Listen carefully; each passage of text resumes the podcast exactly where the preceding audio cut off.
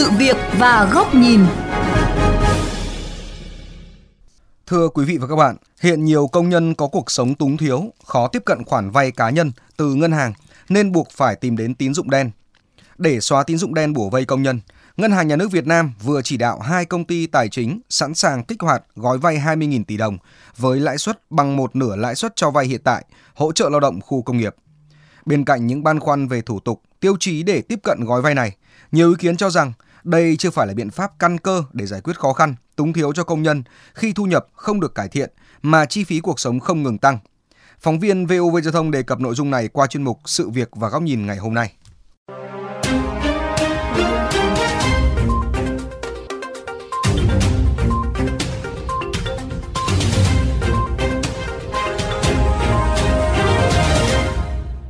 Sau dịch bệnh COVID-19, nhiều công nhân khó khăn về tài chính nhưng khó tiếp cận với khoản vay cá nhân từ ngân hàng nên phải tìm đến tín dụng đen. Bây giờ như nhà nước thì mình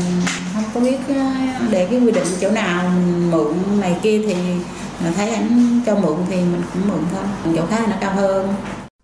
Thực tế rất nhiều công nhân ở các khu công nghiệp rơi vào cảnh nợ nần mà nếu đã chót vay tín dụng đen thì phần lương hàng tháng có khi chỉ đủ trả lãi bởi nhiều tổ chức tín dụng đen núp dưới vỏ bọc huy động vốn, góp tài sản kinh doanh, cho công nhân vay lãi suất đến 1.000% một tháng. Nguyên nhân công nhân tìm đến tín dụng đen do gia đình gặp khó khăn đột xuất như con đau ốm, cần tiền đóng học cho con, trả tiền thuê nhà. Ngoài ra nhiều công nhân trẻ chưa có kế hoạch chi tiêu hợp lý, thậm chí xa vào tệ nạn lô đề cờ bạc. Ông Phạm Xuân Hòe, nguyên phó viện trưởng Viện Chiến lược Ngân hàng, phân tích về điều này. Công nhân còn ít am hiểu về lĩnh vực tài chính, đặc biệt là tài chính cá nhân. Vì thế thì người ta cứ thấy rằng là tiện ở đâu thì vay ở đấy, đặc biệt là khi cần tiền có ngay. Và người ta chưa quan tâm nhiều đến hai thứ. Một là cái hợp đồng ràng buộc với trách nhiệm của người ta như nào. Cái thứ hai là lãi suất họ phải trả và cái phương pháp tính lãi của cái bên cho vay như thế nào. Các cái công ty rồi các cái nơi mà sử dụng người lao động phải có trách nhiệm đối với người công nhân của mình. Để hạn chế tình trạng người lao động xa vào cạm bẫy tín dụng đen, Ngân hàng Nhà nước Việt Nam mới đây đưa ra giải pháp nóng là đề xuất gói 20.000 tỷ đồng với lãi suất bằng 50% so với lãi suất thông thường. Số tiền do các công ty tài chính tiêu dùng chuẩn bị và trực tiếp hỗ trợ công nhân lao động có nhu cầu vay tại khu công nghiệp. Người lao động vay tiêu dùng có thời hạn 2 tháng đến tối đa 3 năm, tương ứng 70 triệu đồng, nhằm phục vụ tiêu dùng, sinh hoạt hàng ngày như đi chợ, đóng tiền học cho con. Bà Nguyễn Thị Như Ý, Chủ tịch Liên đoàn Lao động tỉnh Đồng Nai đánh giá, Nguồn vốn vay ưu đãi này được cho sẽ là khoản giải quyết những khó khăn trước mắt cho công nhân, giúp họ vươn lên, vượt qua khó khăn.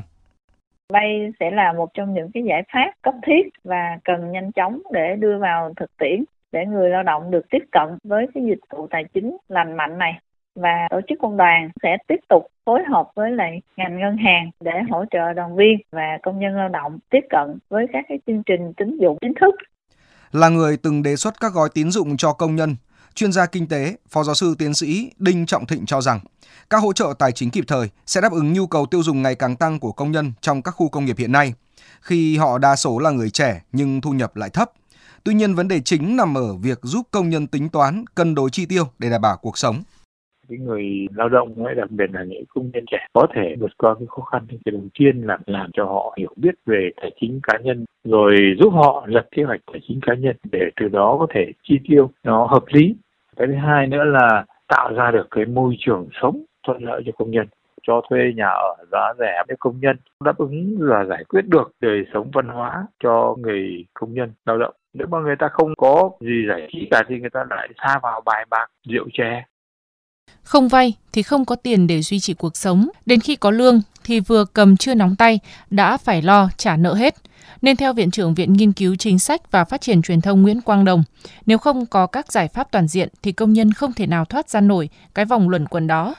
Hơn nữa, người lao động đang chật vật vì giá sinh hoạt leo thang nhưng đồng lương còn thấp nên họ rất mong chờ nhiều giải pháp mang tính thực tế cả trong ngắn và dài hạn để đảm bảo cho chất lượng cuộc sống của công nhân được cải thiện tốt hơn sẽ có những cái mà ngắn hạn và có những cái dài hạn. Một cái bối cảnh mà người lao động gặp nhiều khó khăn hết thì những cái hỗ trợ vốn ngắn hạn như vậy cũng rất là quan trọng. Dài hạn một cách toàn diện bây giờ sửa đổi lại cái chính sách nhà xã hội để làm sao đảm bảo có nhà, rồi là giữ cái ấn độ vĩ mô để chống làm phát, rồi là giải quyết cả những cái bài toán dịch vụ giáo dục cho con em học sinh của lao động nhập cư thì đều là những cái vấn đề dài hạn cả. Cùng với đó, các chuyên gia cho rằng mỗi công nhân cần nâng cao sự hiểu biết về thời sự an ninh và những nguy cơ hiểm họa từ tín dụng đen, cần tiết chế sinh hoạt, tránh việc đẩy bản thân vào tình trạng túng quẫn về tài chính. Người lao động cần điều chỉnh mức chi tiêu tương xứng với mức thu nhập. Đây là giải pháp căn cơ phòng ngừa xa vào tín dụng đen.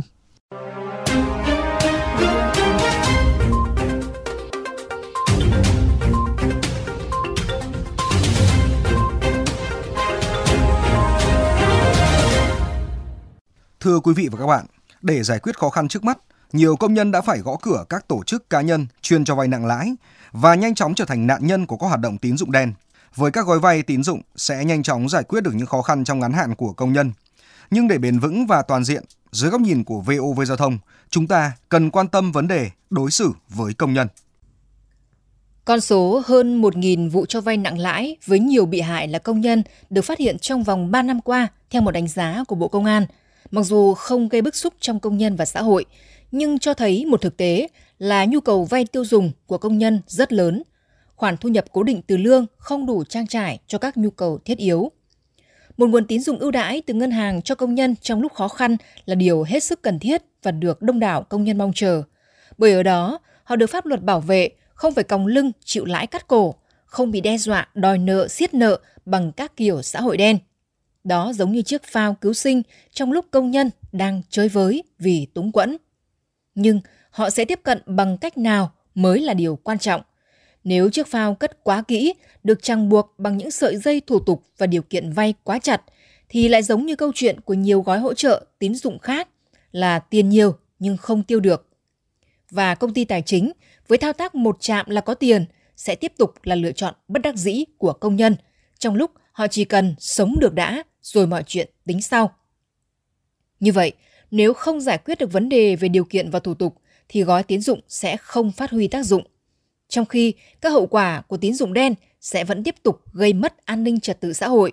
cuốn thêm nhiều công nhân và đằng sau đó là gia đình, là người thân của họ vào vòng xoáy không lối thoát. Xong, cái khó ở đây là việc đảm bảo các khoản vay không trở thành nợ xấu, trong khi năng lực trả nợ của người vay lại khó lòng đáp ứng. Một nghiên cứu cách đây vài năm của Trung tâm Nghiên cứu Việt Nam và Đông Nam Á, Trường Đại học Khoa học Xã hội và Nhân văn Đại học Quốc gia Thành phố Hồ Chí Minh đã chỉ ra 76,6% công nhân vay để chi tiêu gia đình, giáo dục, sửa nhà, số còn lại chưa tới 25% vay để trả nợ, để chữa bệnh, giúp đỡ cha mẹ và để làm ăn. Nhìn vào cơ cấu này, có thể thấy sự bế tắc về tài chính của công nhân, bởi ngoài nhóm vay để làm ăn tức là đầu tư cho một công việc khác đem lại nguồn thu nhập ngoài lương, thì các nhóm vay thuần túy tiêu dùng đều rất khó có khả năng trả nợ. Covid và sau đó là bão giá càng trồng thêm gánh nặng lên những đồng lương công nhân ít ỏi. Và khả năng vỡ nợ này hoàn toàn có thể xảy ra khi công nhân vay ngân hàng để chi tiêu. Tất nhiên, các nhà băng sẽ chỉ kiểm soát nợ xấu bằng điều kiện cho vay vì không thể dùng cách đòi nợ như tín dụng đen – mà điều kiện vay khó thì công nhân lại không với tới. Vì vậy, ngoài việc cân nhắc các yếu tố này để tính toán thiết kế gói vay sao cho hiệu quả, trúng đối tượng, thì điều quan trọng hơn cả là hỗ trợ công nhân bằng các giải pháp gián tiếp, các biện pháp bình ổn giá cả thị trường hàng hóa, đưa hàng bình ổn đến tay công nhân, giảm tiền thuê nhà và điện nước, các chính sách miễn giảm học phí, học liệu cho con công nhân, các hỗ trợ chăm sóc sức khỏe thường xuyên – từ phía công đoàn, công ty nơi họ làm việc được tiến hành trong thời gian đủ dài sẽ góp phần giúp công nhân đỡ chật vật, khó khăn. Xa hơn và thường xuyên hơn nữa là các chiến lược để nâng cao thu nhập cho công nhân trên cơ sở tăng năng suất, chất lượng, hiệu quả làm việc bằng cách đào tạo và đào tạo lại, hiện đại hóa các dây chuyền sản xuất để họ thực sự tự chủ với đời sống của mình, chứ không phải cải thiện thu nhập bằng cách tăng ca. Covid với sự can quét khốc liệt trong hai năm qua đã làm lộ ra những lỗ hồng trong chăm sóc đời sống công nhân lâu nay, những bất ổn và thiếu sót trong cách mà các địa phương, các đô thị ứng xử với công nhân. Đó là điều nhất định phải khác đi, phải khắc phục bằng được khi bắt tay chữa lành các tổn thương để phục hồi và vực dậy sau Covid, không phải chỉ vì bản thân công nhân.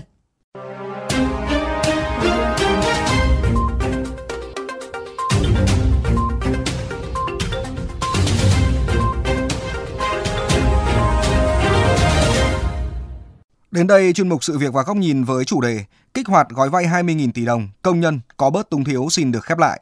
Quý vị và các bạn có thể xem lại nội dung này trên vovgiao thông.vn, nghe qua ứng dụng Spotify, Apple Podcast trên iOS hoặc Google Podcast trên hệ điều hành Android. Cảm ơn quý vị và các bạn đã chú ý lắng nghe.